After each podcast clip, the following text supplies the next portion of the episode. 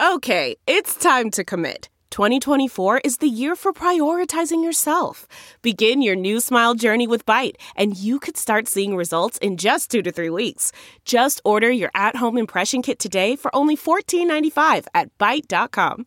Byte Clear aligners are doctor directed and delivered to your door. Treatment costs thousands less than braces. Plus, they offer financing options, accept eligible insurance, and you can pay with your HSA FSA. Get 80% off your impression kit when you use code WONDERY at Byte.com. That's B-Y-T-E dot com. Start your confidence journey today with Byte.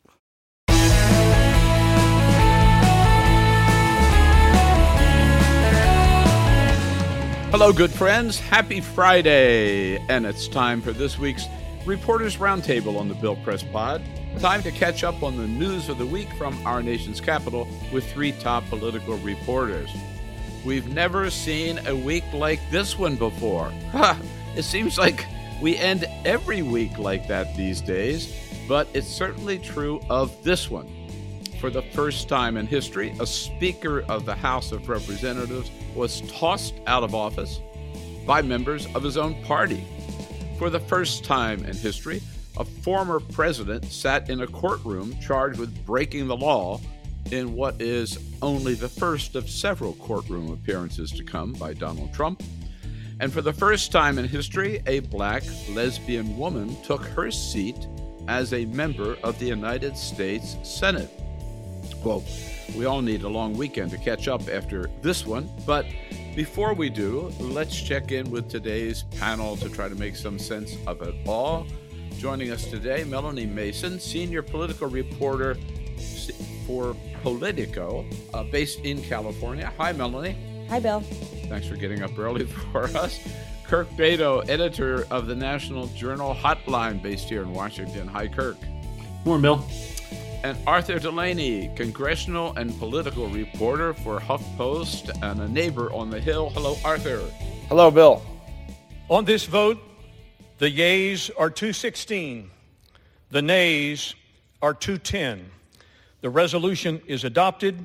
The office of Speaker of the House is hereby declared vacant. Whoa, there it is. A stunning moment on the floor of the House. Uh, that announcement made by Steve Womack from Arkansas, who was presiding. So, Arthur, who is Speaker of the House today? Nobody is, Bill. Although so, there is there is a, a, a temporary speaker named Patrick McHenry. Mm-hmm. Um, but he, uh, what can he do? Well, he's supposed to just hold a speaker election for a real speaker, but they're going to have so much trouble with that that members of Congress are starting to wonder how long we will have Patrick McHenry as the speaker pro, pro tem, and and reporters are asking questions if that's going to be a thing for for multiple months, and Democrats are antsy about it, and Republicans are saying, whoa, whoa, whoa, whoa, whoa. But the situation is unprecedented and nobody knows what's going on. Whoa, whoa. So um, there is a race or a contest for the next speaker. Kirk, who do we know who's running and when might they vote on it? Well, we have two confirmed candidates right now. Correct me if I'm wrong, guys, here, but it's Steve Scalise, who is the majority leader.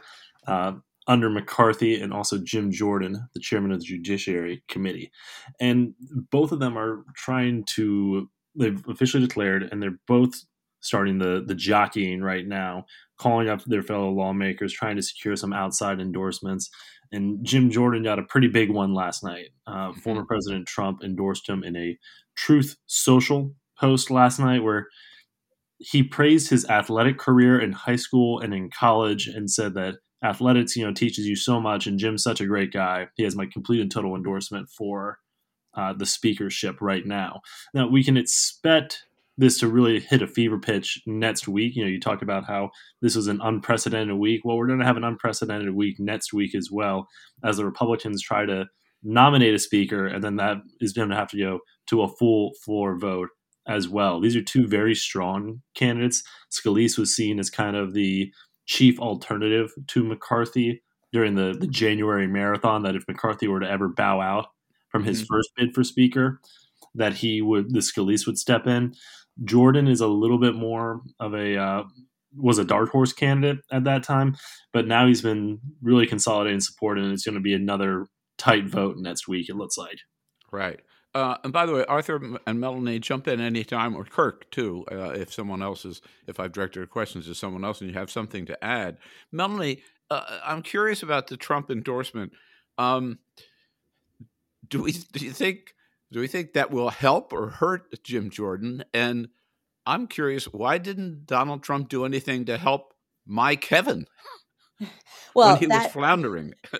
that's a great question because remember, Mike Kevin made a lot of uh, of sacrifices to protect Donald Trump in so many different ways, and the fact that he stayed silent, um, I think, is pretty telling. I mean, I, I think that the question of if it helps um, the endorsement helps uh, Jim Jordan or not, I think depends on what sort of flank of the caucus you're talking about. I mean, from my vantage point, as I'm thinking about um, the vulnerable House Republicans sitting in seats that Biden had won, there's five of those in California, for example. Um, how would they feel about a Speaker Jordan? Um, I'm not entirely sure. I mean, it's not like Kevin McCarthy, in terms of what he brought to the floor, did a ton to help out his moderates or his vulnerable members, but he did more than I think it's fair to say that Jordan would. And so this is going to be the real the real because these margins are so thin. You have the you know really energized sort of conservative flank of the party, um, and Jordan's going to run this real outside game where he's going to really sort of get the support of you know the MAGA faction and outside media. Um, but then there are the the moderates or the people who are hanging on barely in districts that are very very uh, swing or even tilt blue. Um, and I'm not so sure that they're going to love a conservative darling um, as a speaker, especially one who um, really does not shy from controversy like Jordan does. Right. Yeah, and some of some of those moderates are disgusted by the way Kevin McCarthy was ousted, and I, I tried to talk to one of them, uh, Stephen Lawler from New York, the other day, and we asked about Trump getting involved in this, and he was like, "Don't even talk to me about that. Is that what you want to talk about? Is that what you want to talk about?" He was like getting upset. So I don't, I don't. It's really unclear if the Trump thing helps. There's so many overlapping Trump connections for everybody. Like Kevin McCarthy sucked up to Trump. Jim Jordan is Trump's most obsequious uh, mm. senior lawmaker right now. The people who threw McCarthy out were Trumpers. Marjorie Taylor Greene, who backed McCarthy is a Trumper. So Trump's got his fingers in everything. Mm, oh, wow. Uh, uh, Kirk, did I hear you trying to jump in there? Or? Yeah, I just want to say, even beyond Trump putting his fingers on the scale here, I'm thinking a lot that the how the ouster of McCarthy is going to impact those vulnerable members in California that Melanie mentioned, especially those ones in the Biden one districts, because McCarthy's been the most prolific fundraiser in the conference uh, for a few cycles now and with him openly floating whether or not he's going to resign, what he's going to do with his his money, what's going to happen to his campaign finance apparatus. I'm thinking a lot about people like Representative John Duarte, David Valadao, who's in the neighboring district from uh, from McCarthy, who rely on McCarthy's resources, whether it's through the NRCC or his associated super PAC, to get across the line in these very expensive, very tough districts. And what they must be thinking right now as they see you know Biden's the guy who's prosecuting this impeachment inquiry against Biden right now, inching closer to the gavel. So I'm going to be really interested to see how that plays out. Well, uh, so I want to ask the question, Melanie. Start with you, and I'd love to get Arthur and, and Kirk to weigh in as well. And the question, and Melanie, start with you because you're three thousand miles away. Does it really matter who wins, Scalise in the long run, Scalise or Jim Jordan? Isn't the real question can anybody govern this particular Republican makeup and this particular uh, you know Republican caucus? I mean, I speaking from my vantage point of three thousand miles away. Um, I mean, it feels like yes, there is a lot of chaos in Congress right now, but when has there not been a lot of chaos in Congress, especially in this last year? I mean, thinking back to the fifteen rounds of votes that McCarthy needed to win as Speaker, it does feel like we're just in this this big blur um, of of an ungovernable House. Um, so, do we if we move forward with with more ungovernableness, um, is that going to be much of a surprise? Applies to people west of the Rockies, uh, I'm I'm not so sure. Um, but you know, I, I do think just to get all civicsy for a second, like it does matter if Congress is not functioning. I mean, they do need to fund the government. There does need to be sort of basic legislative um, uh, processes that happen. And yes, they have. There's a little bit of time pressure released because of this um, continuing resolution that passed last week, which of course is sort of what was the death warrant for McCarthy. Um, but you know, time flies pretty quickly, and if we find ourselves once again uh, staring down a looming government shutdown, and now we don't either don't know who the speaker is, or it's a speaker um, who is even less concerned than McCarthy was about keeping the government open, um, then I, I think that there's going to be serious implications even for all of us all the way out here. So, Arthur, given the divisions, given the animosity uh, internally, right, inside the Republican Party, can anybody govern? No. So as it stands right now, they're not just ungovernable. The speaker election is unwinnable. Oh, there has to be a major change and mm. Trump's endorsement's not going to do it. But uh, I, I, assume the the internal conference debates that start on Tuesday will help. But as it stands right now, there's just no clear path for anybody to become the speaker, and it's totally possible that they don't even start having an, the election next week. That could it, it could, and once they do start, it could take forever. So it's a total mess. So 15 times that may, that may seem easy, right, compared to what how long it will take for this next one. Right? Yeah, I think in the 1800s they had one of these that went through 40 ballots, and then they had to settle for a, a plurality speaker. So and anything could happen, but the dynamic right now is that there's no way to please the nihilists who voted who who initiated McCarthy's ouster. They did it with no alternative lined up and for no reason that anyone can understand except if you're looking at their own self-aggrandizement. Yeah. The, the, only motive that makes any sense and it's obvious that that was a huge factor. Uh, speaking of self-aggrandizement uh, love that word arthur. Uh, kirk uh, here is maybe the greatest self-aggrandizer of all uh, in the caucus and that is saying something uh, Matt Gaetz. So it's hard to make the argument that oversight is the reason to continue when it sort of looks like failure theater. It is going to be difficult for my Republican friends to keep calling President Biden feeble while he continues to take Speaker McCarthy's lunch money in every negotiation. Uh, it leaves little doubt why it seems like uh, all Republicans do agree on one thing: they hate Matt Gaetz, Kirk, right? Well, uh, Bill, first off, thanks for playing that clip from Matt Gaetz and not just saying, "Hey, speaking of self-aggrandizing, Kirk." Uh, oh, yeah, I'm sorry. uh, it seems it seems like we're at the stage right now with Matt Gaetz in the uh, House Republican conference where Lindsey Graham had this quote about Ted Cruz from about ten years ago when he shut down the government. He said something to the effect of, "If Ted Cruz was murdered on the floor of the Senate."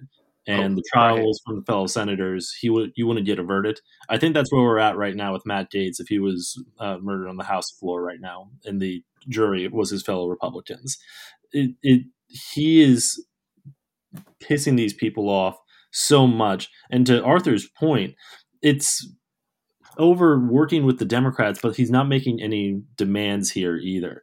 And this is the problem that we kind of n- knew would be coming with McCarthy's really narrow margins uh, for the majority right now. You know, you could talk a lot about how he lost the speakership by uh, wheeling and dealing with Democrats to keep the government open, or when he made the uh, the Faustian bargain uh, to end that 15 vote marathon by lowering the threshold for the motion to vacate. But mm-hmm. he really lost his, his this everything that happened this week could have been seen in last November when the red wave didn't materialize and he only had about a five seat majority over Democrats. And it gave all the leverage to these most conservative hardline members. And now they're finally using that leverage on them right now. Right. Um, uh, uh, Arthur, you, is there a chance that they will throw Matt Gaetz out of the caucus? I don't think so, uh, because too too many of them are saying that that is unhelpful. But that that is what uh, people like Mike Lawler, the New York moderate, have been saying. Uh, but if you ask Jim Jordan or someone else, they say, "Let's look forward," and uh, I, I, think yeah. it's unlikely. But that is, you know, that that's what they did to Liz Cheney. So it's something right. they do like to do. Mm-hmm, mm-hmm. Uh, all right, Melanie, there is another party, uh, members of another party in the House of Representatives we haven't talked about yet. Uh, for now, uh, the Democrats are basically watching the, uh, the Republicans just self destruct um, or make fools of themselves or whatever you want to use. Uh, is that the right role for Democrats, or is this an opportunity for them to make a deal with whoever might be the new speaker? Um, you know, to get some of the things they want done, like getting the Biden impeachment dropped or whatever.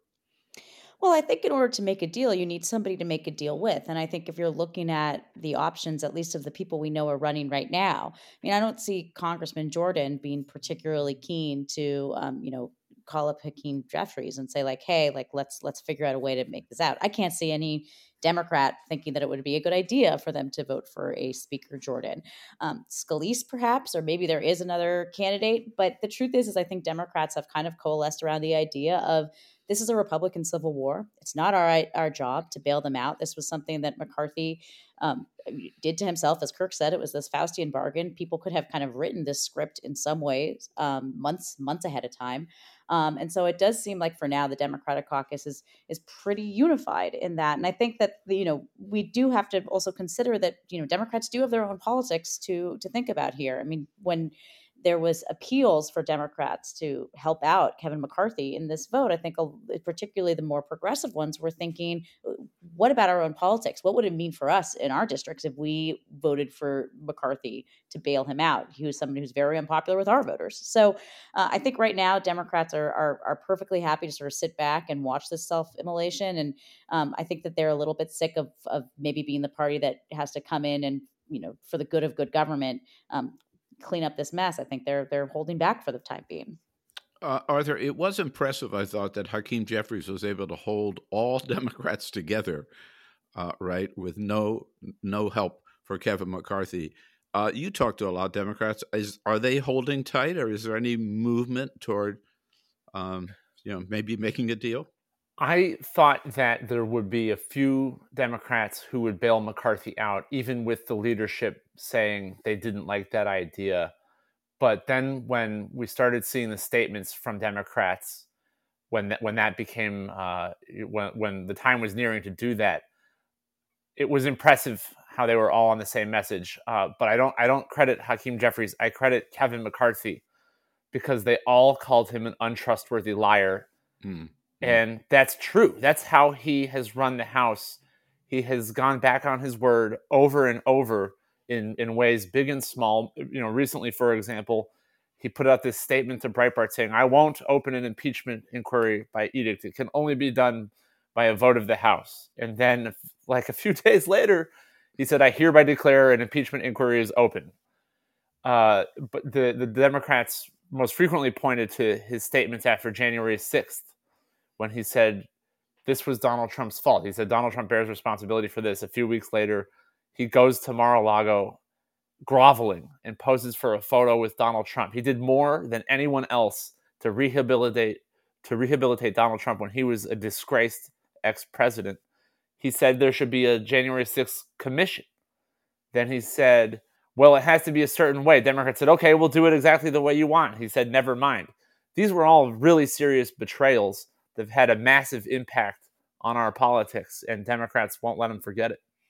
Plus, uh, uh, last Sunday morning, right, the day after Democrats did uh, join him and save him from shutting down the government, uh, he went on, I think it was CNN, and blamed the Democrats for the whole mess and said because the problem was the Democrats were the ones who wanted to shut down the government, right? Yeah, that was the icing on the cake, that, and that Hakeem was... Jeffries made sure everyone saw that clip in their in their caucus meeting before right? it was time to vote. Yeah. All right, enough on the speakership. Let's take a quick break here and then get back to some of the other big news of the week. Donald Trump in the courtroom, sitting there, not saying anything inside the courtroom, but saying lots of it outside the courtroom We'll get to that and a whole lot more with today's panel. Melanie Mason from Politico, Kirk Bado from the National Journal, and Arthur Delaney from HuffPost. Today's roundtable on the Bill Press Pod is brought to you by the members of the United Food and Commercial Workers Union, or the UFCW. Under the leadership of Marc Perrone, uh, they are America's union workers that most of us meet every day, uh, more than uh, members of any other union, because they're the ones that serve us in our great retail chains like Nordstrom's or Macy's, our big grocery chains, uh, Safeway and Ralph's, and all the rest. They're the ones who take care of our chemical plants, our cannabis plants, and our meat and poultry processing plants. Uh, the men and women of the UFCW serving us every day. We salute them for their good work and thank them for their longtime support of the Bill Press Pod. Man, that sunset is gorgeous. Grill, patio, sunset. Hard to get better than that. Unless you're browsing Carvana's inventory while you soak it all in. Oh, burger time. So sit back, get comfortable. Carvana's got thousands of cars under $20,000 just waiting for you. I could stay here forever. Carvana, where car buying meets comfort, meets convenience. Download the app or visit Carvana.com today. Delve into the shadows of the mind with Sleeping Dogs, a gripping murder mystery starring Academy Award winner Russell Crowe. Now available on digital. Crowe portrays an ex homicide detective unraveling a brutal murder he can't recall. Uncovering secrets from his past, he learns a chilling truth. It's best to let sleeping dogs lie. Visit sleepingdogsmovie.com slash Wondery to watch Sleeping Dogs, now on digital. That's sleepingdogsmovie.com slash Wondery. CarMax is putting peace of mind back in car shopping by putting you in the driver's seat to find a ride that's right for you. Because at CarMax, we believe you shouldn't just settle for a car. You should love your car. That's why every car we sell is CarMax certified quality so you can be sure with upfront pricing that's the same for every customer. So don't settle. Find love at first drive and start shopping now at CarMax.com. CarMax, the way car buying should be.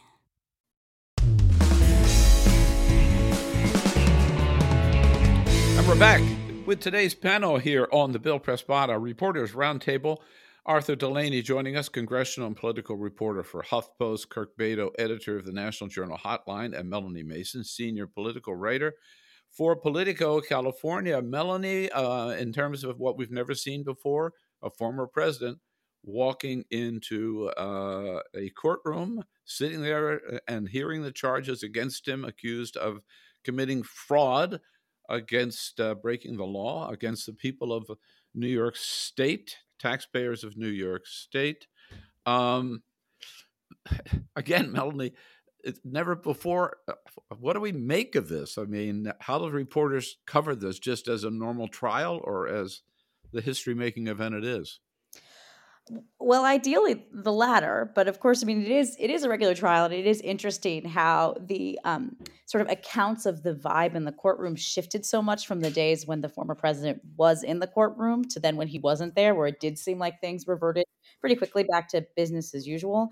Um, but you know, it was really fascinating to see him sitting at that defendant's table. I mean, we have seen him in, in court before um, when he's had to, um, you know, uh, plead to some of these many other charges, but not it's for such an extended period of time, and not, of course, when he would then be able to, to you know, leave the courtroom during breaks to then go and you know spout off, um, um, you know, outside of the courtroom, which of course then got him admonishment from the judge and and maybe some some serious legal consequences if he can't stop, um, which is the always the real question with the former president.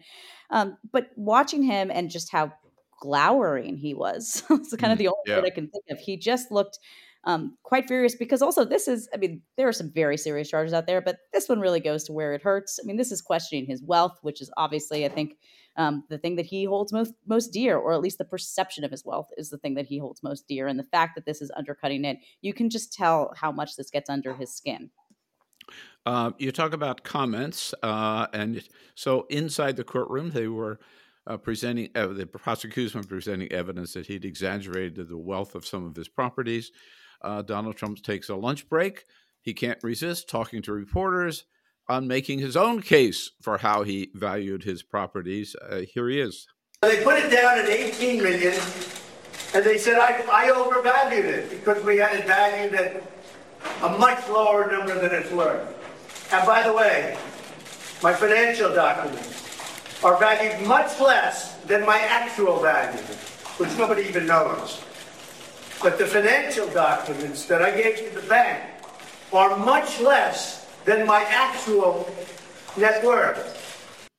Well, if you can follow that, uh, good luck. He also took time out, of course, to attack the judge, to attack the judge's clerk, and to attack, of course, the attorney general of the state of New York.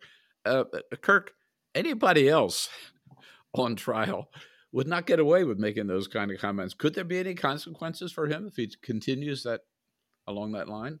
Well, I hate to play into the whole Teflon Don narrative here, but it just doesn't seem like it's having any real impact right now. Like you got to think back to all the way to 2015 and everything, where part of his pitch to Republican voters was that he's a successful businessman, that he's done all this stuff all over the world. You know, you know me from The Apprentice, the casinos, the Trump wine, Trump steak, and everything, and that I'm a different breed of politician than that I'm going to drain the swamp. That you know, it's all predicated on my success in the private sphere. Well, this all undercuts that and what I've been shocked at is, I guess I sh- shouldn't be too shocked. It, again, we're in these all these unprecedented times that it's hard to really gauge the shock meter here. But how little his, and nominally, Republican opponents for the nomination are making his legal cases and his fitness for office a big election issue. I mean, if you look at the debate from just two weeks ago, he was only mentioned a handful of times. And he's still leading that field by 30, 40 points on average. No one has really made the case that Trump is unfit for office besides the usual suspects like Chris Christie, who had that you know very canned line about Donald Duck and him ditching the debates. But no one is making this legal drama, this you know these allegations of fraud, his violent rhetoric against his opponents, as you mentioned, the judge and his clerk, or even you know the retired uh, former uh, chairman of the Joint Chiefs of Staff, a campaign issue. They're giving him a real hard political pass on it. So why wouldn't voters follow that lead as well? Uh, Arthur, a question I, I, I have been I've been asked is uh, ask you why is why did Trump show up? And he didn't have to show up. He didn't have to be in the courtroom. Why did he show up? I think he's he's he's showing up so that he can raise money off it. That's what he's doing. it's it's part of his brand. I, am being witch hunted. Send me yeah. money, uh, and he needs that money to pay his bills. And so, uh, so, so I, it was like uh, like another campaign event. You mean, sort of, huh? Yeah, he's just using it for his brand and for his fundraising. I think that's pretty straightforward. Uh, and I guess we'll continue to do so. Um, so before we move on, that does raise this. This again raises the question, I think, which is a challenge I see for all of us in the media, how to cover, and particularly for reporters, how to cover Donald Trump. I mean, do you point out that what he's saying is just not true, or do you just report it? Do you point out, that he's lying, or do you just report it? I mean that's a that's a real challenge. Melanie, have have you gotten get any direction along those lines, like from the LA Times or the or Politico, about when you're covering Donald Trump? Here's what you've got to be sure to do.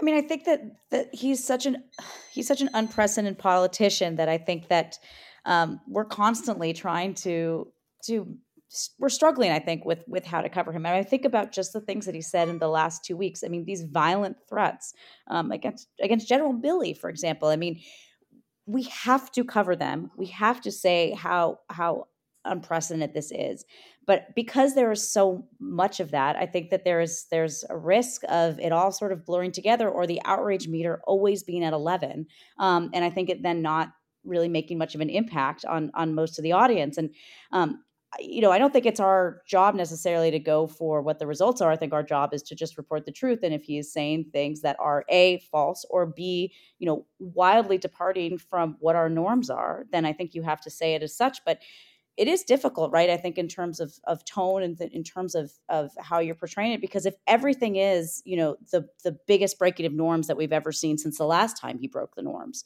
um, it, it all kind of just sort of fades into the to, to the ether i think for the audience and um, i think for the written media, I would I think it's a, maybe a little bit easier to to um, strike this balance. I think that where it's really hard is is on television, on cable news, where you have this real blend of of straight Mhm. reporting and then opinion. Um, and I think sometimes the tone can all just sort of just sort of blend into shouting, and that's when people just tend to tune out. You know, I'm thinking. I'm thinking of like his the how many people have successfully interviewed him on TV. You know, we were talking a few weeks, a few months back actually when he did that CNN town hall with Kaitlan Collins, and what a disaster that was. And you know, it wasn't necessarily all on uh, Collins' shoulders. There it was just a bad setup where it looked like where Trump, as he's really good at, turned the audience against CNN, against the media, and used her as a prop. And I think the only real televised interview that has been successful, quote unquote, in holding Trump accountable might have been the Axios interview Jonathan Swan with, did with him during uh, the pandemic, where it was uninterrupted, where they were just in in the White House. It was one on one, and Swan came prepared. But if you think of how many interviews Trump has done over the last seven, eight years or so, and that's the only one that's really jumping out to me as a quote unquote successful interview of Trump. Uh, so why do they give him that platform? Why did NBC give him the platform and meet the press? Well, I think that that question strikes a little bit more to the dilemma that you're talking about here, Bill. Of what are we supposed to do as journalists here? Because this is a, a former president. This is the current front runner here, and I don't think you can necessarily ignore him or cast him off to the side or dismiss him as too fringe for um, you know morning television here. You have to cover him. You have. It's not necessarily a question I think of giving him a platform, but doing it in the correct context. And you mentioned the NBC interview, and I think the best way you can do that is to do it pre-taped like they did, and try and cut in as much as you can with fact checking. But even then, I didn't think the NBC one was all that successful. I, I thought Kristen Welker did well. I thought she kept saying, "Sir, that's not true. Sir, that's not true." Answer my question. I thought she. I uh, look at the eight-minute clip of abortion questions from that interview, and is a good example of her uh, cutting him off or interrupting him and telling the audience that he was wrong or lying. What about the rules at HuffPost for covering Donald Trump, Arthur? Well, there's no. I, I think HuffPost and the rest of media actually does a decent job of reporting what he says and saying it's not true, and also saying it's lying when we know he knows it's not true. HuffPost, back when he was running for the first time, we had an editor's note that said he was a liar and said that he regularly incites political violence and that he was racist. And everyone ganged up on us for for uh, you know violating the norms of journalism. And now everyone without admitting we were right, says the same thing that we said in our editor's note. Especially this past week, where we're seeing all these scholars warning of Trump's violent rhetoric. Well, we told you so. Mm-hmm. Right. Um, switching to uh, a totally different topic and, and back to the West Coast, Melanie. It was just a week ago this morning that we learned of the death of uh, Senator Dianne Feinstein. Uh, and within a couple of days, uh, Gavin Newsom uh, surprised a lot of us by making uh, an appointment, appointing her successor uh, quicker than we expected, uh, someone we hadn't really expected to get the job. And despite what he had said earlier, placing no restrictions on the ability of Laphonza Butler to run for Dianne Feinstein's seat after this temporary appointment is is is over in a, in a year. Uh, what was the reaction, and uh, how's that playing in California? Well, I think there's been a lot of reactions. I mean, this is this has been a really emotional week in in California, right? Because I think that in some ways this felt inevitable. We knew that Senator Feinstein was ailing that her health was was you know that she was very ill but it was still pretty shocking um, when when she passed away and she is just such, she was just such a giant in California politics and so I think that there was this moment of processing even for the governor himself I mean they are they were very very close friends they had known each other Yep, for yep. Um, and I think even that that Friday morning, even as he and his top advisors within minutes were getting incoming from people who either wanted the seat um, or allies of people who wanted the seat, you know, they had to take a beat to just sort of process what had just happened. Um, the thing is, is that there weren't very many beats to take because at that same time there was a thought that they were careening towards a government shutdown, um, and it was possible that Democrats needed a that vote as soon as possible. So this was just a sort of um, trying to to to both process these these very heavy emotions, but also having this insane time pressure on them. Um, and in some ways, you know, um, Senator Butler's name, Laphonza Butler's name, was not necessarily one that we had heard a lot in the lead up to uh, this conversation. There was a whole parlor game of all the politi- uh, people that it could have been. But once you heard the name, it made a lot of sense, um, both in terms of him being able to um, avoid some of the complicated politics with Congresswoman Barbara Lee, who's running for that seat, and she very openly wanted that appointment. Um, but that would have maybe affected the dynamics of the Senate race going forward. Um, but but also because Butler is a very known entity to Newsom and to the people in his circle. And when you have to make a decision as quickly as you he had to, and under those circumstances, to me, it's no surprise that he went to someone that he had a relationship with. Um, so I think in terms of how it's playing out here, I think for the most part, people think that this was um, a pretty pretty savvy move, but a savvy move to get him out of a box that was of his own making. I mean, that this goes back to him making this commitment when he had appointed Senator Padilla for Vice President Harris's seat that he would appoint a black woman. Um, and then for you know the years that have followed, it's always been this question of how is he going to get out of this jam? Um, he's gotten out of it, I think, now. For now, of course, the next looming question is: Does Senator Butler herself run? In which case, that opens up a whole other Pandora's box of of difficult political questions for him. But I think for the time now, he and his team feel pretty happy about where this all ended up. They um, feel like this was a res- they were able to respect the memory of Senator Feinstein, make a choice that they that they feel good about, that they think she would feel good about, and for now, sort of satisfy the various factions that all had an interest in in who this appointment would be. Uh, and Arthur, um, I must say, even though I'm former Democratic chair of California, uh, Laphonza Butler was not uh, active in the political uh, wars back. So I don't when I was there, so I don't really know her. But um, you know, she's president, former head of the largest labor union in California. Um, she is now for two years been the head of Emily's List, which is a you know, one of the biggest fundraising giants in the de- in Democratic politics. Um, she looks like someone who could have a real impact uh, in the United States Senate, short term or long term. What's the read you're getting? Well, reporters asked her, "Are you going to run? Are you going to ah. keep that seat?" Yeah, and she says, "I genuinely don't know," and I I don't think she's lying. I think she genuinely doesn't know. You know, a lot of people say that they're keeping their options open and they know what they want to do. Yeah, yeah, yeah. But I think I think she's as surprised as everybody else. but there, there, this is there is this is major drama though. Uh, the Congressional Black Caucus wants Barbara Lee, the mm-hmm. representative from California, to win that Senate seat, and they are happy for Laphonza Butler, but reiterating their support for Barbara Lee. So it's not it's not hers for the taking. Yeah. Uh, Kirk, it really does shake up, as Melanie indicated, and Arthur, the California Senate race because you had three announced candidates Adam Schiff and Katie Porter and Barbara Lee. And now, right, uh, suddenly the possibility of a fourth candidate who would be the incumbent senator. Absolutely. And it, the the issue here was that not issue, but the dynamics here that Newsom had promised that he would appoint um, a black woman uh, to fill out the remainder of the term if it became open.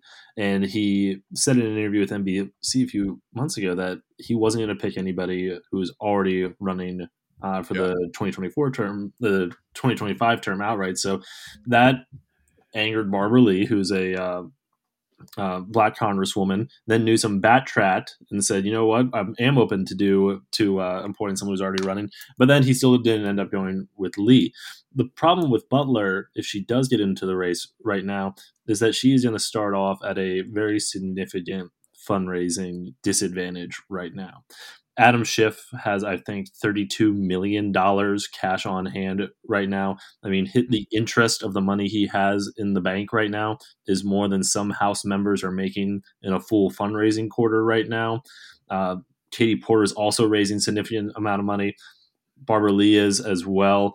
And while a lot, a lot less so. a lot less. A lot, a, Adam Schiff is has I think several money printers in his basement, but Porter and uh, Lee are also you know raising decent money for a Senate race. This is going to be the most expensive race of the cycle next year, just as California's the media market there is so pricey.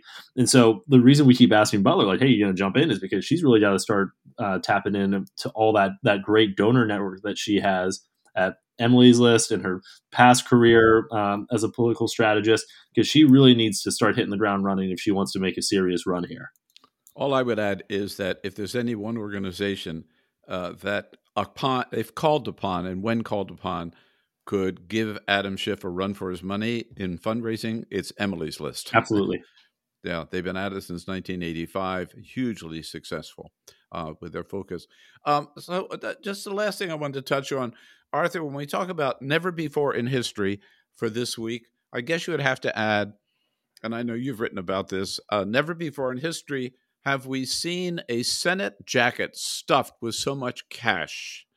Uh, right?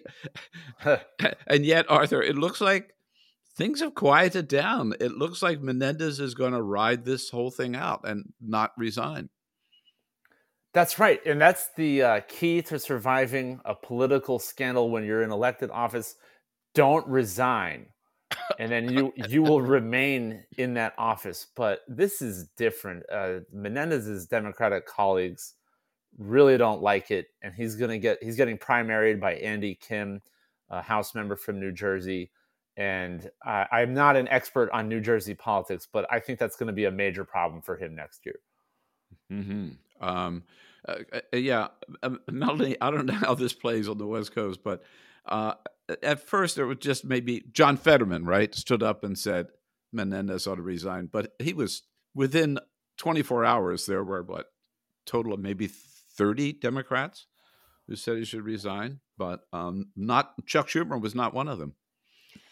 Well, look, I mean, I, I think the, the pictures of, as you said, the, the, the jackets with uh, gold bars and cash stuffed envelopes. I mean, you know, if, I, I would say yes, it is making an impression on the West Coast just because um, everybody loves a good salacious indictment. Um, but I think to Arthur's point, I mean, this is this is the the playbook now for for surviving political scandal, even if it's just in the short term. I mean, who knows what's going to happen um, when he runs for reelection, particularly getting this challenge. But I think that he's made this calculus, and I don't think that he's wrong, just by what we've seen from other politicians that uh, the news cycle is uh, changes over rapidly. People's attention spans are short, and if you can kind of ride out the initial wave, that you know people's attention will will move to something else. So it's not yeah. to say that he's not going to have the reality check either through this actual uh, you know charges that he's facing um, or from a political challenge. But it seems like he's been able to sort of ride this out because we go through weeks like this where there's a billion other news stories that are happening. Yeah, yeah he could. He might go to prison though. Right. That, so the, right. the, yeah, it may not be a happy ending for him. I think that that's a fair thing to say. Well, and, and, let's just talk about one more time here the political consequences. Andy Kim's already launched a uh, a challenge to him. He's already raising you know decent enough money for only being in the race for uh, a week or, week or so. But he there were a pair of polls that were out this week from uh, groups that had endorsed Andy Kim. There was some head to head testing. There was favorability numbers, and uh, for Menendez, and his favorability is underneath underneath where Chris Christie's was when he left office.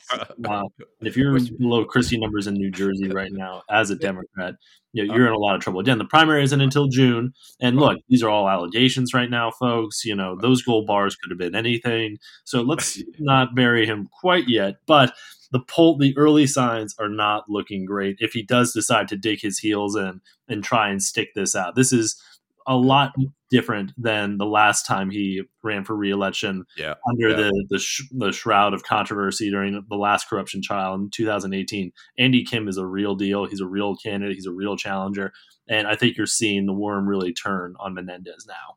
By the way, I think those Chris Christie numbers were single digits, right? When he I think it was about like 17, 15 percent or something. Oh, like I, thought that. Was, I thought it was lower. It's it's not pretty. Yeah.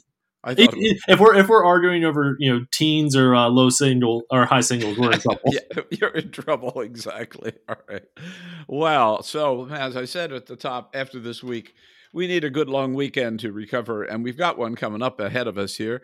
But before we let you all go into the weekend, uh, let's just take a moment, moment out to think about what might have been of all the stuff we were writing about and reporting on this week. What was a once, or even something you were not covering? What was the one story that caught your attention? Your favorite story uh, of the week? Where do we start? Kirk, please start us off.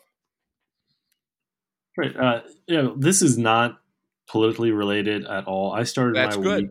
I, I started my week with uh, Rolling Stone magazine. They did an incredible oral history of what I think is one of the cinema's modern marvels.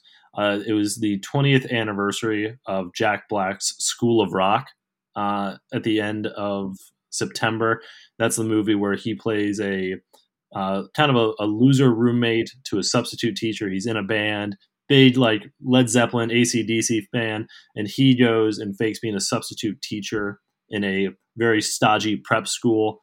And it basically forms a rock band out of the kids there. And it's a great movie. It's one that I grew up with a lot, and I really enjoyed revisiting it in the oral history that Rolling Stone published earlier or later last week and got to around Monday. So, Rolling Stone's oral history of School Rock.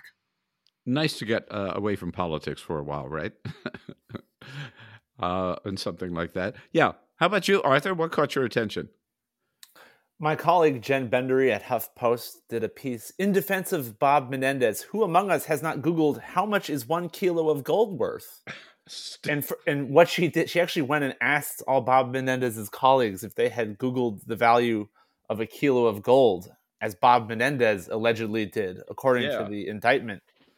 And uh, for example, th- you know they said they hadn't, uh, and John Hickenlooper told her, "I have never even seen a gold bar." I, I will admit, I did Google that after I saw that in the indictment, and I was. Oh yeah, was well the the the uh, the asking price for a bar of gold is in the piece. I won't give it away. ah, in Jen Bendery's piece, right? yes. Yeah. Okay. Good. Jen Bendery, good friend of the program. She has- hasn't been on our uh, Reporters Roundtable for a while. We'll have to get her back too. She's she's a great friend. Uh, okay, gold from from Rolling Stone to Gold Bricks and Melanie. Uh, bring us up to date. Your favorite story. Well, first of all, I just want to say that all of these gold bars conversations make me think of one of the weirdest things in um, Governor Newsom's financial disclosures, which is that he has like quite a few silver bars. Um, so I Hmm. feel like we're maybe there is a trend story here where we just need to find out like how many politicians Whoa, um, have Gavin, go, gold or Gavin. silver Little did- bars in their in their possession. Yeah. Um, and I think I'll, I'll, I will bring us back to um to I mean like, back to politics and back to California for for a bit. I mean, as soon as the news of Senator Feinstein broke, as a political reporter, I had to be the sort of um, gross person texting people of who's going to replace her and what's going to happen with the politics. And um, reading this particular column by my former colleague and very good friend Marc Barabak um, about her memorial service yesterday kind of brought me back into this place of, of how momentous um, this moment is, how important this person was to California and particularly um, to her city. So this column that he wrote, it's called "In Last Farewell to Feinstein: San Francisco Celebrates Its Forever Mayor," um, and I just can't recommend it enough when you're talking about. Um, first of all, Mark is is the person I'd want to read on this. It's about, about the city that he loves, about a person that he covered very closely, um, and it's just in, in amidst of a lot of the politicking. It was a good level set and a good reminder of, um, you know, the the many decades of political history that we were talking about here. Um, who and, and Senator Feinstein, who passed away last week. Uh, and you know, I have to say, uh, since I knew Senator Feinstein very well um, and met her first in San Francisco when she was running for her first political office, um, that that designation, San Francisco's forever mayor, is really one that fits there. And I thought it was really striking that here's um, a major leader in the United States Senate who passes away, uh, and yet she lay in state in the San Francisco City Hall, and her service was held on the steps of the San Francisco City Hall, not here in Washington D.C. I think people recognize, you know, that was her home. Uh, that's where she started. That's the state that she served for so long and and so well, um, and uh, that's where I think she would have wanted to be, wanted to be, and where she would have wanted this service to uh, to take place. Um, let me just say my so for my favorite story of the week look we all cover politics and we all uh, talk to these politicians and we hear their back and forth uh, and yet uh, we're somewhat cynical about it, but every once in a while, we really do uh, enjoy a good political put down. Uh, and I thought uh, one of the best that I've seen in a long time happened this week. And it had to do with Donald Trump, the wacky idea that some people put forward that Donald Trump should be the next Speaker of the House, which was crazy just to think he would even take that job. And there are questions, of course, of whether he would have been eligible because uh, he has been indicted. But at any rate, the one who was really pushing it was Marjorie Taylor Greene, of course, who said, How wacky can you get? Uh, she said, He's the only, Donald Trump is the only candidate I can support. And then she gushed and said, Having Donald Trump in the House would be like having a Trump rally at the Capitol every day. uh, and the put down came from Chuck Schumer, who simply said, We've already seen one one Trump rally at the Capitol. We don't need another one. Good for Chuck Schumer. I thought that kind of said it all and put that put that down. And with that, we say a great big thank you to today's panel to Arthur Delaney, congressional political reporter from HuffPost. Thank you, Arthur. Kirk Bado, editor of the National Journal Hotline. Thank you, Kirk and Melanie Mason. Joining us now as senior Politico political reporter for Politico in California. Thanks to you, members of the panel, and thanks to all of our good friends for joining us today. Now, uh, you know, the job is to go have a great long weekend. Uh, enjoy Indigenous Peoples Day on Monday if you have it off, or if you don't, and then come back and see us Tuesday for the next edition of the Bill Press Pod. Thanks for joining us. Have a good one.